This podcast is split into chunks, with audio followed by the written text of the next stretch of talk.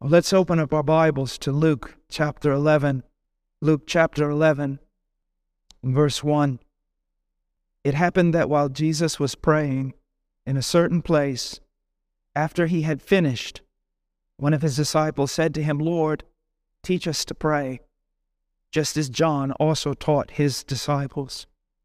I want us to notice some things that are very, very important here. I believe with all my heart it was a fearful thing to watch Jesus pray.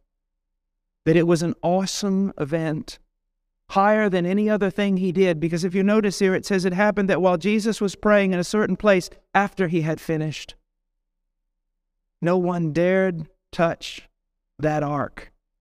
When he was bowed on his knees, when he was calling out to his Father, it was like no other thing anyone had ever seen on the face of the earth.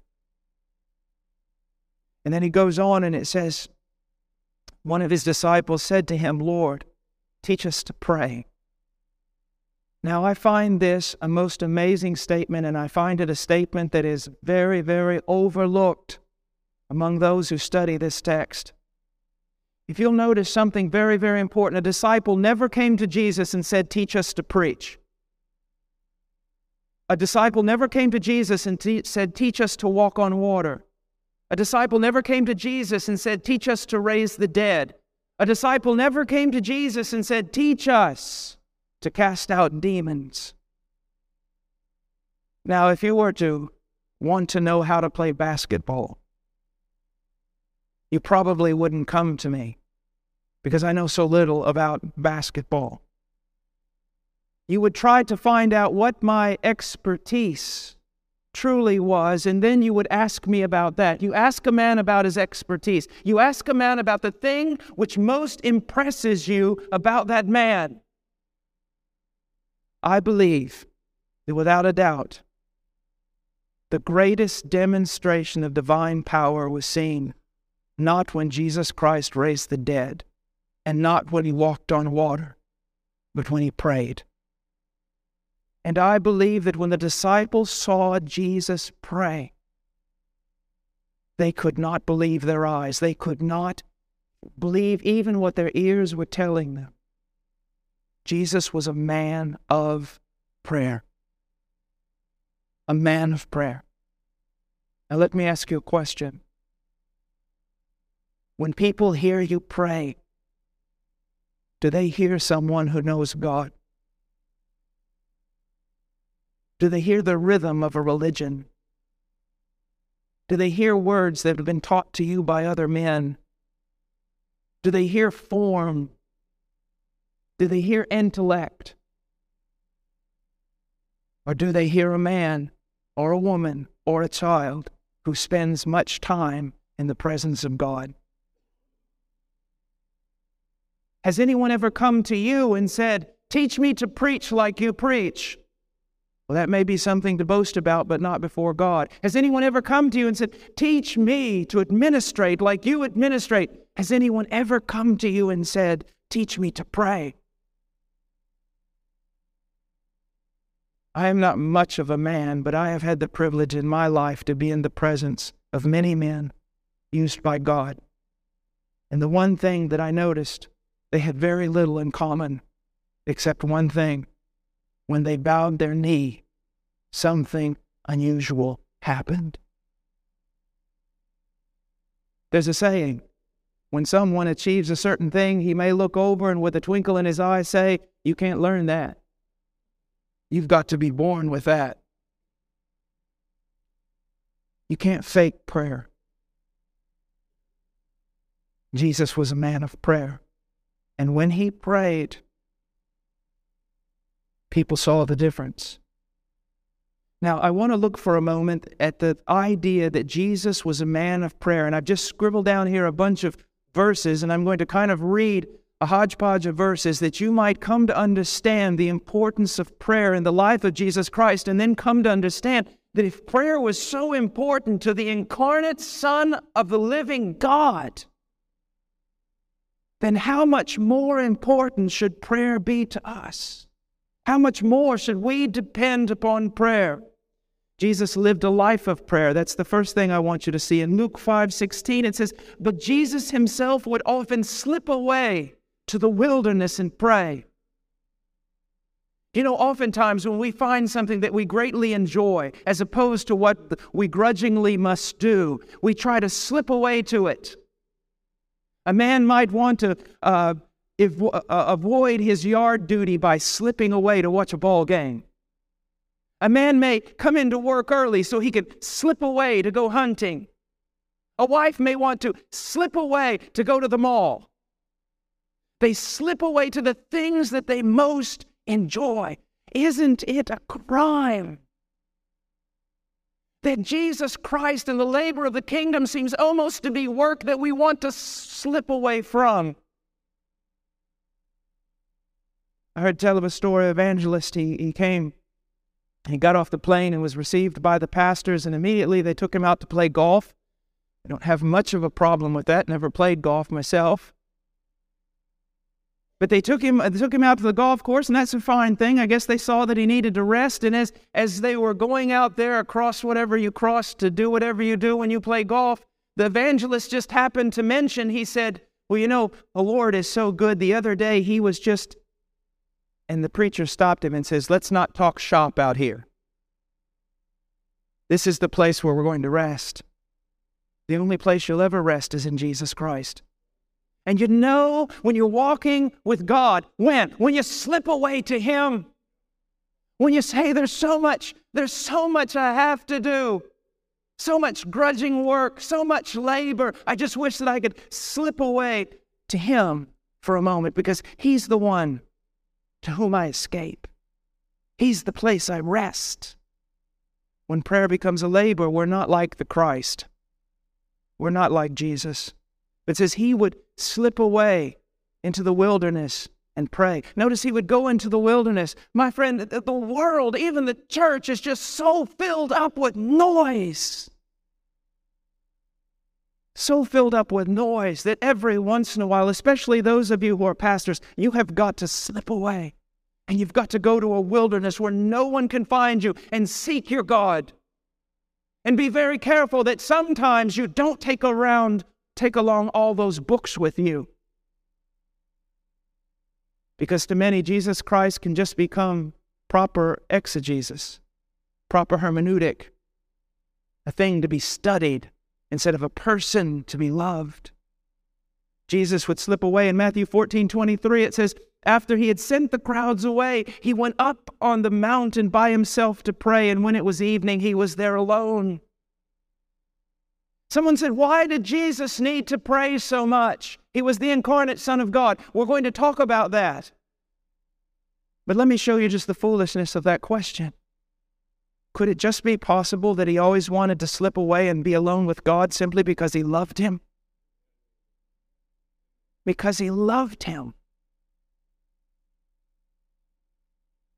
It says in Luke 6 12 to 13, it was at this time that he went off to a mountain to pray, and he spent the whole night in prayer to God. And when day came, he called his disciples to him and chose twelve of them, whom he also named apostles. Let me ask you a question. Have you ever made a have you ever had to make a really tough decision? Did you ever pass the entire night in prayer to do so? If you say no, I say to you, Behold, we found a man stronger than Jesus. Isn't it amazing that the Christ would slip away and spend the entire night in prayer to discern the Father's voice, to pick the men that had to be picked? But we've got the upper hand on that. That's not so much needed anymore. He goes on, Matthew 26, 36. When Jesus then Jesus came with them to a place called Gethsemane and said to his disciples, Sit here while I go over there and pray. Sit here while I go over there and pray. Who could forget Gethsemane? Who can forget the war that was fought in that place? My friend, when he got up off his knees, the battle was over. The war was fought there. How many things do we have to fight with? How many Philistines do we have to put up with that stay in the land and they're like thorns to us. Why? Because we do not take the matter by the horns. We do not go to the Lord and wrestle until the victory is won. Jesus Christ overcame in that garden, and he overcame by struggling through it in prayer and gaining the victory. That passage, this kind, only comes out through prayer and fasting. That just doesn't have to do with demons, my dear friend. There are so many mountains in your life, so many obstacles in your life, so many things in your life that seek to derail you, to stop you. And they're going to stay there because some of those things just don't go away by counseling. They go away by falling on your face before God until He delivers you. Jesus was a man of prayer. He showed it in every aspect of his life. And he goes on, Jesus taught on prayer. He taught prayer. The, scriptures are so filled with the teachings of Jesus Christ on prayer that there's just nothing we can do with that tonight. There's two passages that I want to point out, and they're both found in Luke 18. In verse 1, he says, Now he was telling them a parable to show that at all times they ought to pray and not lose heart. That's the teaching of Jesus Christ right there. If you want to sum up everything he taught about prayer, we ought to pray at all times. Now, for you young men here, let me just teach you something that'll help you. I hear so many young men today saying, "Well, I don't have a really a specific time in which I pray. I'm I'm more, you know, throughout my day I just kind of practice the presence of God, but I don't really have that secret place I go to." Let me tell you something, young man. There is no way you can learn to practice the presence of God if you do not spend much time in secret prayer. The power to practice the presence of God, the power to live a life of prayer, to always be speaking with the Father, that is born out of secret time with the Lord, segments of time with the Lord in prayer. And he said we ought to be praying always and not to lose heart. The initiating of prayer is never a problem. Do you realize that? You have initiated so many petitions before the throne. The question is have you wrestled them through? Have you pressed on in to lay hold? Have you kept going? Are there petitions in your heart, in your mind, down on pieces of paper that possibly have been there for 15 years? But you say to the Lord, I will not let you go. It is so easy to initiate prayer, but to persevere in that praying. So he said we ought to we ought to pray and we shouldn't lose heart because losing heart is the very end of all praying. And then he says in 18:8, what I consider to be one of the most one of the saddest verses in the entire Bible. And it is this in 18:8, I tell you that he will bring about justice for them quickly. However, when the Son of Man comes, will he find faith on the earth? Now, why is that so sad? Jesus has just given them a parable to demonstrate to them why they should always pray and not lose heart.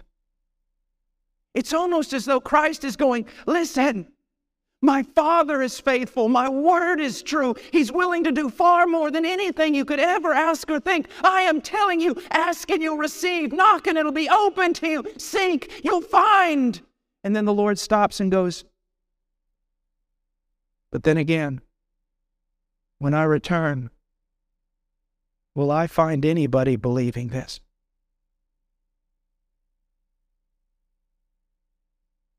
Is anyone going to take me at his word, at my word? We cast so much doubt, not just upon the infallible written word of God, we cast so much doubt on the character of God when we do not avail ourselves boldly of the promises. Either we have no passion for the advancement of his kingdom, or we feel that somehow it can be advanced to the power of the flesh. the power of the intellect, the power of ecclesiastical structure. Now he goes on. He taught on prayer. Now I want to, to point out something to you why it was necessary that Christ pray. And I mentioned already the, his love for the Father. Love for God will cause you to desire to talk to God and to hear from God. There was another reason. I want to read a text. It's in Acts 2:22. Men of Israel, listen to these words. Jesus the Nazarene, a man. Let me read that again. Jesus the Nazarene, a man attested to you by God with miracles and wonders and signs which God performed, which God performed through him in your midst, just as you yourselves know. You mark my words, whenever a cult attacks Christianity, the first place they're going to go is they're going to attack the deity of our Lord and Savior Jesus Christ. Is that not true? They are going to attack his deity.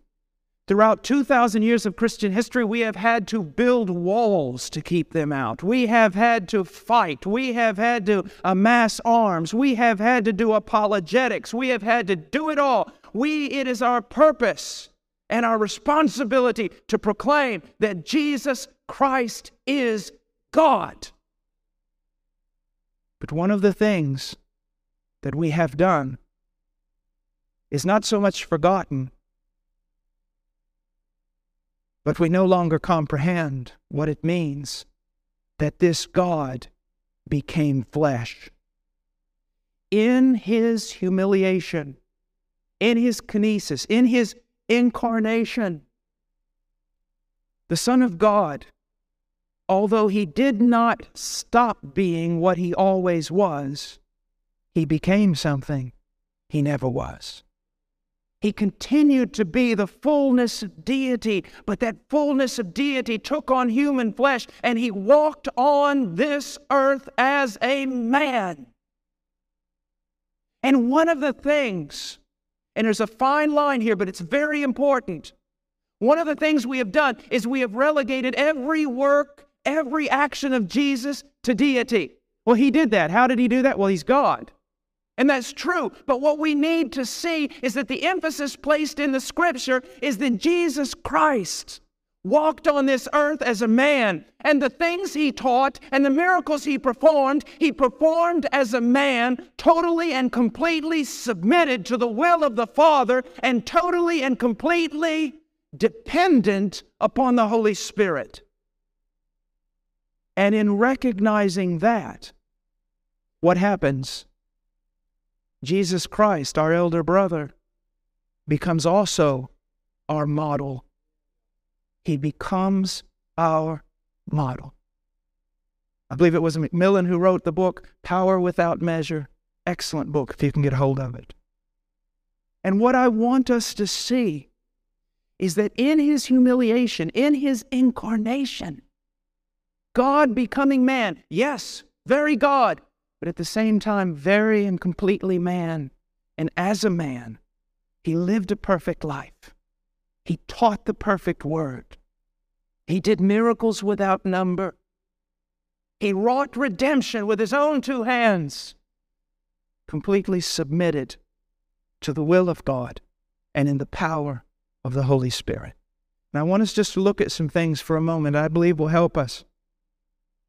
First of all, I want us to look at Jesus Christ, the man, totally and completely submitted to the will of the Father. He says in John 4 34, Jesus said to them, My food is to do the will of him who sent me and to accomplish his work. I can't say that. Do you know what most bothered me back there in the back while we were praying? Would I be praying so zealously? And would I be so concerned about these meetings if they weren't ours? If they weren't sponsored by HeartCry? And if I was not preaching? I do so much for me. So much of my food stinks. It's fodder. I'd be a hypocrite to stand before you and say, Those words are mine. But Jesus could always say, My food, my sustenance, thing I live for, is to do the will of my Father. That's why how much a man prays will tell you a lot more about him than how much a, how much a man preaches. You can preach for a lot of reasons, but to pray in secret is to do the will of the Father and to eat a pure food off the Lord's table. One of our greatest problems, and we learn this, we say this, but listen to what we're saying. One of our greatest problems is yes, we really are not like Jesus. There is much in the reform movement talking about the law. Men will be judged by the law, and there is truth in that. Men will be judged by the law, but it is a small thing for me to be judged by the law. Put Paul Washer in the scale, put the law on the other side of the scale, that's one thing. Yes, I will fail. But you know something that is a harder measure? Put Paul Washer in one side of the scale and put the perfect man, Jesus Christ, on the other side of the scale. To be compared to him. That is our goal. It could be said that is our only need to be like Jesus, the most dangerous prayer a human being could ever pray. Lord, make me like Christ. I don't care if you have to dethrone me. I don't care if you have to tear apart my ministry. I don't care if you have to destroy me. I don't care what happens. Make me like Jesus Christ. It's practically calling a death sentence upon yourself. But then again, unless a grain of wheat falls to the ground and dies, it abideth alone. But if it, if it dies, it bringeth forth much fruit. His will was to do the will of his Father. It also it says in John 5:19, therefore Jesus answered and said to them, Truly, truly, I say to you, the Son can do nothing of himself unless it is something he sees the Father doing. For whatever the Father does, these things the Son also does in like manner. The Son can do nothing of himself. A Chinese Christian after visiting the United States and seeing all our churches and everything, do you know what he said? He said, I am absolutely amazed all that you people can do without God. It's absolutely astounding what you can achieve. But Jesus said, I can do nothing. I can do nothing apart from Him. We marvel at the Declaration of Independence what we need is a declaration of dependence, absolute dependence. It is so hard for those of us raised in a democracy to understand absolute sovereignty, to understand that He is Lord. And we're not to run behind Him, and we're not to run ahead of Him, but to walk beside Him. Walk beside Him. Hopefully, as a, as a young man grows, in his ministry. Usually, a young man, his ministry is, is marked by activity, just activity everywhere. And when all the sawdust finally hits the floor, well, there's just nothing but sawdust. But as he grows older, there's less activity, so that he would even be labeled as not quite as zealous as before. But much more is done. Because he's seeking only to do what the Father would have him to do. Now, also, in John 5:30, one of my favorite texts in the Bible, it says this, I can do nothing on my own initiative. I can do nothing on my own initiative. How much do we do on our own initiative? Is it not the great sin to take the matter into our own hands? And we've been taught that even in our own culture. Man needs a car, doesn't have money for it. What does he do? Well, goes to the bank, takes the matter into his own hands by his own initiative, and he gets the job done, and he's in bondage to it. Instead of a man saying, I, I, I need a car, I have no money, Father, I need a house, I have no money, Father. I want to do this thing in the name of Jesus Christ and in the ministry, but Father, I will initiate nothing. Show me, lead me, guide me. Absolute surrender to Him. Absolute surrender. It's not something I'm giving testimony about with regards to myself, but it is something I'm telling you about with regard to Jesus Christ.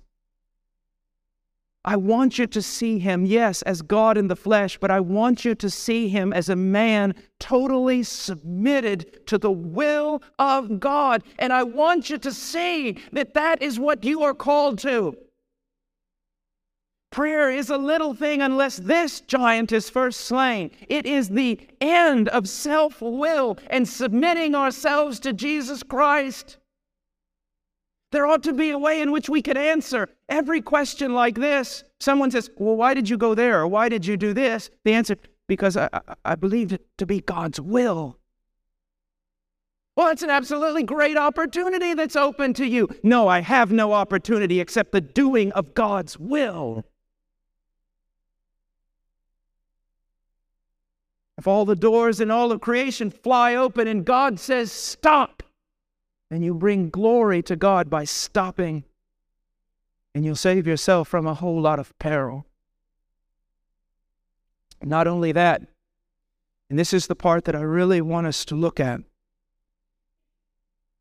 In the absolute submission of Jesus Christ to the will of the Father, he was absolutely dependent upon the working of the Holy Spirit.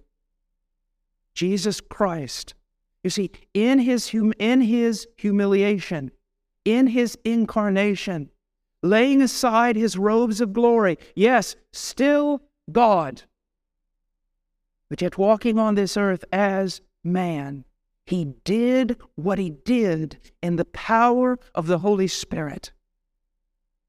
Submitted to the will of God, empowered by the Holy Spirit, and therefore, again, our elder brother is our example. We can't simply write him off as, well, I'll never be like my elder brother because he was God. Well, there is a great deal of truth in that. Your elder brother was God. No, you will never be like him. But you should learn from this. Your elder brother, who was God, became a man, and as a man, he walked perfectly submitted to the will of the Father and absolutely dependent upon the working of the Holy Spirit. And that is something. We do not strive for deity, but we do strive to be like Him, to be submitted to the will of the Father, and to be empowered, dependent upon the power of the Holy Spirit. Now, I want to read a few passages that are eye openers. Luke 4 1, Jesus, full of the Holy Spirit, returned from the Jordan and was led around by the Spirit in the wilderness. Do you see that? It's a forceful word. He was cast out into the wilderness by the Spirit, Matthew tells us. He was led around in the wilderness by the Holy Spirit.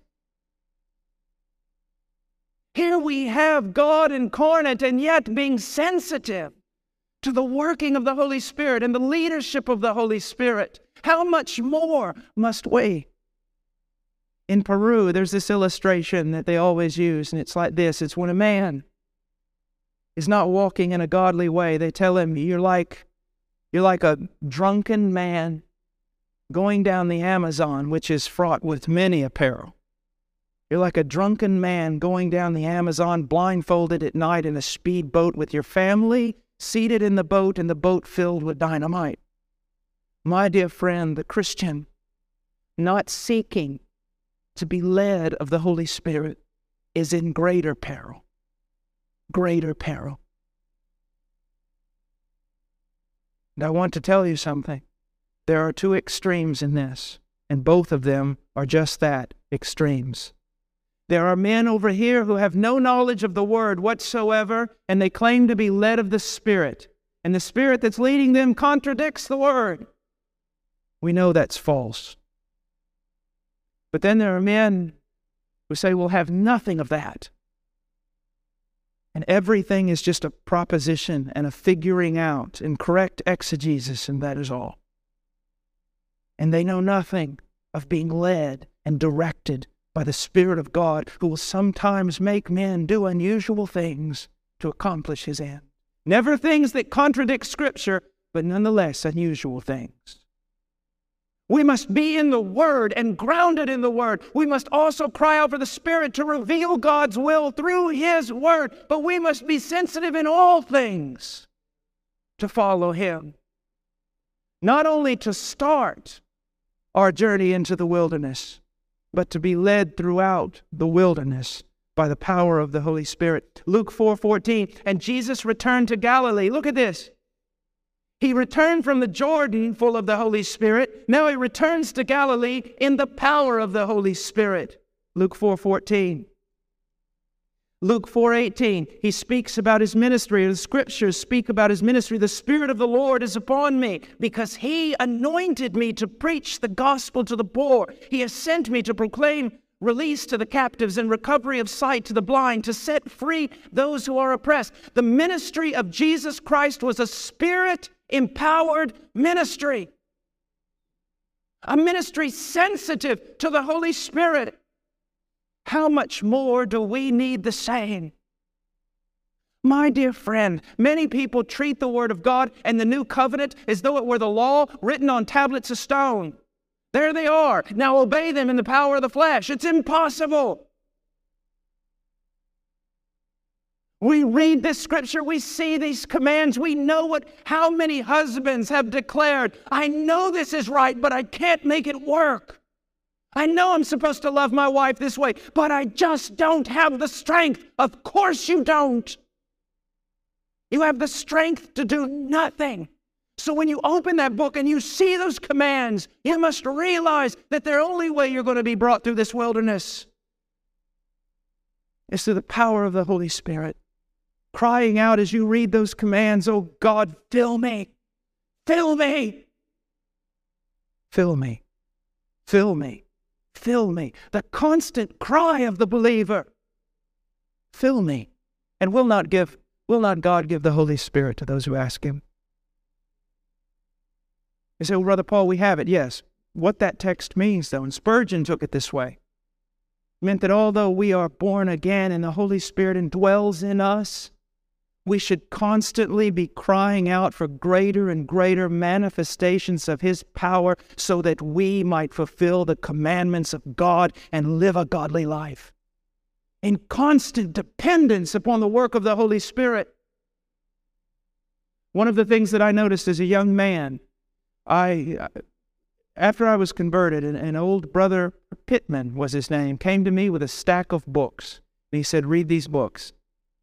And they were the autobiography of Hudson Taylor, of George Mueller, The Spiritual Secret of Hudson Taylor, and every book Leonard Ravenhill ever wrote. I began to go from there and look at a lot of different men down through history, those on this side, those on that side those of different places and denominations and time, and I found so little in common with those men and women who had served God so mightily, except this their prayer life and they acknowledging their greatest need of being filled with the Holy Spirit, that they could do absolutely nothing apart from the work of the Holy Spirit, that they could initiate nothing apart from the work of the Holy Spirit. It says in Luke 5:17, one day he was teaching and there were some Pharisees and teachers of the law sitting there who had come from every village of Galilee and Judea and from Jerusalem. Now listen to this. And the power of the Lord was present for him to perform healing. I want you to look at that. The Holy Spirit was present so that Jesus might heal. And my dear friend, let's go back again, another step. This Jesus was God. This Nazarene, this guy from Nazareth, he was God in the flesh, but in his humiliation, to walk before God as the one true servant of Yahweh, the one true man of God. He humbled himself, laid aside his robes of glory, took on the form of a man, and he walked in the power of the Holy Spirit. And he did what he did because he was submitted to the will of God and he was filled with the Holy Spirit. How much greater is our need? How much greater is our need? Baptists are so reactionary. We see all this false stuff going on, and about 95% of it is false. Things being done supposedly in the name of the Holy Spirit and the power of the Holy Spirit that contradict Scripture. But we as Baptists, oftentimes, what we do, instead of going back to center, we run to the other extreme. We have a constant need to be filled and to be crying out for greater filling. It says, Luke 6:19, and all the people were trying to touch him, for power was coming from him and healing them all. It's amazing. Luke 8:46, but Jesus said, Someone did touch me, for I was aware that power had gone out of me. I believe the King James has here, virtue had gone out of me. That Jesus was a man inflamed, filled with the Holy Spirit. And the works that he did, he did in the power of the Holy Spirit. And when a work was done, the power of the Holy Spirit came out of him. Sometimes I equate this to preaching in this way. It's, it's a small, small similarity, but there is one. I have noticed that when men preach and they're exercising their gifts of preaching, and they're doing so in the power of the Holy Spirit, after the event is over, they are absolutely worn out. Virtue has gone out from them. The Spirit has so lifted them up and so empowered them that when it's all over, the man, it's like a, a woman who is, knows her child is trapped in a car, and with mighty adrenaline, she grabs the door and rips it off its hinges. And later, her arms are swollen and tired because of the force that has gone through her. In the same way, preaching the power of the Holy Spirit. When a man is doing it according to his gifts and according to Scripture, and God's in it, it'll wear him to the bone. It'll wear him to the bone. It goes on. Prayer was essential to Jesus Christ, and I want to read a few things. This one commentator, I don't even know who he is, he said this Jesus is the dependent man, and this is just where we fail. He withdraws himself into the wilderness and prays, ever the dependent as the obedient and victorious man. Let's listen to what he says that he is saying that it is Jesus' dependence upon God that wrought the obedience and the victory. Now, Matthew Poole writes this We meet with Christ often, commending to us the duty of secret prayer by his own example. That is so convicting because I am commending you to secret prayer by my word. But would I by my? It is a sobering thing to preach.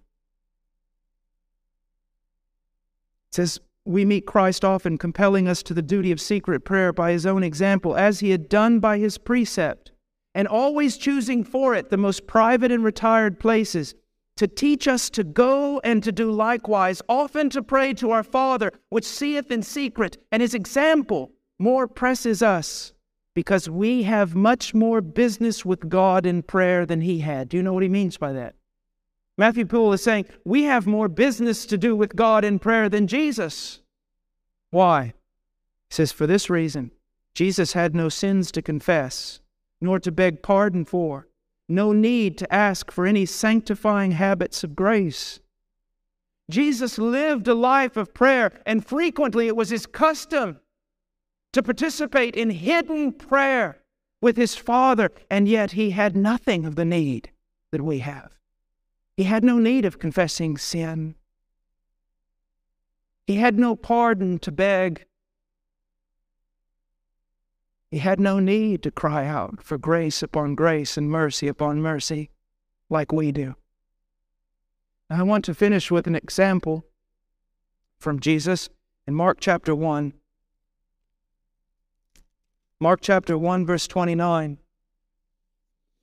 I'm just going to begin to read. And immediately after they came out of the synagogue, they came into the house of Simon and Andrew with James and John. Now, Simon's mother in law was lying sick with a fever, and immediately they spoke to Jesus about her. And he came to her and raised her up, taking her by the hand, and the fever left her, and she waited on them. Then evening came, after the sun had set, they began bringing to him all who were ill and those who were demon possessed, and the whole city had gathered at the door. And he healed many who were ill with various diseases and casting out many demons, and he was not permitting the demons to speak because they knew who he was. In the early morning, while it was still dark, Jesus got up, left the house, and went away to a secluded place and was praying there. Simon and his companions searched for him. They found him and said to him, Everyone is looking for you. He said to them, Let us go somewhere else.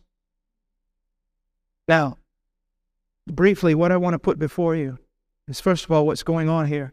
He was teaching in the synagogue, he was dealing with the demonic. He comes in from there. And, uh, and Mark is, is fond of using this word immediately, immediately, immediately. The book of Mark, if you read it properly, when you're done, you should be wore out because it's like snapshots of Jesus Christ and his activity, and there's no rest in it. Immediately, immediately. And so he says, immediately after they came out of the synagogue, they went to the house of Simon, and Simon's mother in law was sick, and he healed her. More virtue going out of him. Then, when evening came, after the sun had set, they began bringing to him all who were ill, demon possessed. The whole city had gathered. Now, let me explain to you. So, when evening had come, they did this. Why? It was the Sabbath. I'm reminded when they were giving out free land in Oklahoma and the West, how they put everyone on a line and there were literally hundreds of men on horseback and carriages and all such because the moment the gun went off, they were all going to race to try to find their land. And people died in the stampede. I want you to know that there on the Sabbath, thousands of people are waiting for the night to fall to make a Sabbath day journey, to make a journey to Him, to get to Him. And the moment it was proper, the moment it was time, the gun went off and the race began. To give you an idea what this is like, one time in the in the mountains of Santa Rosa, in um, near the Pueblo Ayabaca, it's it's in it's in the Andes Mountains. The people found out that I had brought a doctor with me. There were about 1,500 people there gathered for the Bible conference, and they discovered that I had brought a physician. Even though the physician had no medicine and they knew it, even though the physician had no tools to work with, and even if he had, he couldn't have done anything in that filthy place. You have never seen such a war break out in all your life. Not because they were evil people or bad people, they were desperate people. No physician had ever been there before. They were poor. They were broken. They had children who were dying and sick, men with tuberculosis, other men suffering, people who had cuts and wounds, and it just turned into a nightmare. They stormed the door of the hut. We moved up to the second floor. I had to stop preaching for three days. I translated for the doctor. Now, I want you to realize what's going on here. You may think that Jesus is in a quiet little village and a few people come to him to be healed.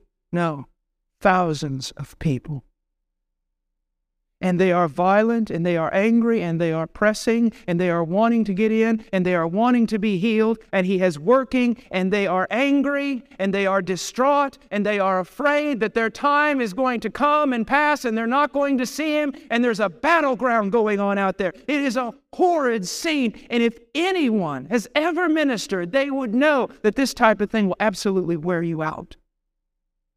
Wear you out. Now it says here in this passage, it says that when evening came, after the sun had set, they began bringing them to Jesus. Now, look at verse 35. But in the early morning, while it was still dark, there's not a lot of time in between the two. There's not a lot of time.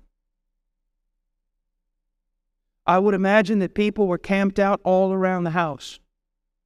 I would imagine that when Jesus went out of the house, he had to make his way. As he made his way through angry crowds at times that wanted to kill him or wanted to make him king, I believe he had to make his way through that crowd. Be very careful not to wake them up. Now, here is a man who has poured himself out. Did he grab any sleep at all? It seems. And then he arises to do what? To pray. Now, I have to be careful here because there is a great need for ministers to rest. There's a great need for ministers not to work themselves to the bone or to be involved in activities that will take them away from their proper activity of prayer and, and, and reading the word and preaching. But I want you to see something here about the life of Jesus Christ. If any man had a reason to say, I've done enough, I mean, I've given absolutely everything I can give, it was Jesus. If there ever was a man who had a reason to say, Lord, I can't pray now, there's just too many hurting people that I still haven't touched. There's too much ministry to do. I don't have time to pray. If anyone ever had the right to say that, at that moment, it was Jesus Christ. I love what Martin Luther said one time. He said, I have so much work activity to do today. I must pray at least three hours or I will never get done. That's the direct opposite of us, isn't it? I have so much to do today, I have no time to pray. Look what we're saying. We are saying with that declaration, I'm going to go out and accomplish things in the power of my own Now, Jesus goes out and uh, uh, look at this. I think, I may be reading into this a bit, but I think what we've got going on here is a guilt trip by Simon. Verse 36 Simon and his companions searched for him. They found him and they said to him, Everyone is looking for you. What are you doing out here? Don't you realize there's all these people? What are you doing out here in the dark, praying? Don't you know that everyone's looking for you? There are people out here that are hurting and they need you. Jesus never bought into that. He knew his priority was to be in the presence of his God, to seek the face of his God, to follow his God, and that the greatest thing he could do for humanity is the greatest thing you can do for humanity to seek your God. For those of you who are in churches, maybe some pastors here. Sometimes I'm asked to go to churches and preach to churches that are looking for a pastor. I do a special thing on the way you should approach it. And I'll always sit down. I ask them to put a chalkboard or a whiteboard out in the front of the church, and I say, Okay, what do you want your pastor to do? And they will come up with all sorts and manner of things that that man should be doing. Then, when they're all finished, and we've got about 68 hours of work each day lined out on that whiteboard, I say, Now, how much time do you want that man in the Word? Uh, the souls of your children may depend upon how he preaches. How much time do you want that man in the Word? Now, next question How much time do you want that man interceding, seeking the face of God so that he knows him?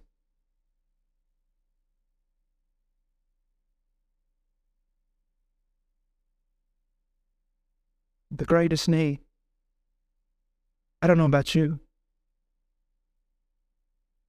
but I see the greatest need seeking the Lord as Jesus sought him and being in his presence and being empowered by him. What cannot be overcome in prayer? Answer me. What cannot be done by the hand of the Almighty? Answer me. What can be done by your feeble arms? Answer me. He can take down the iron curtain in a day. He can convert a nation in an hour. Call upon Him. Believe Him. Let's pray. Father, I come before you and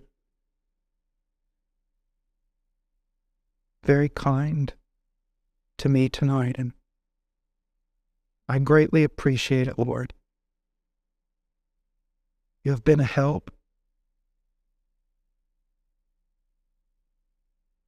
And you have been merciful. Lord, I pray for your people.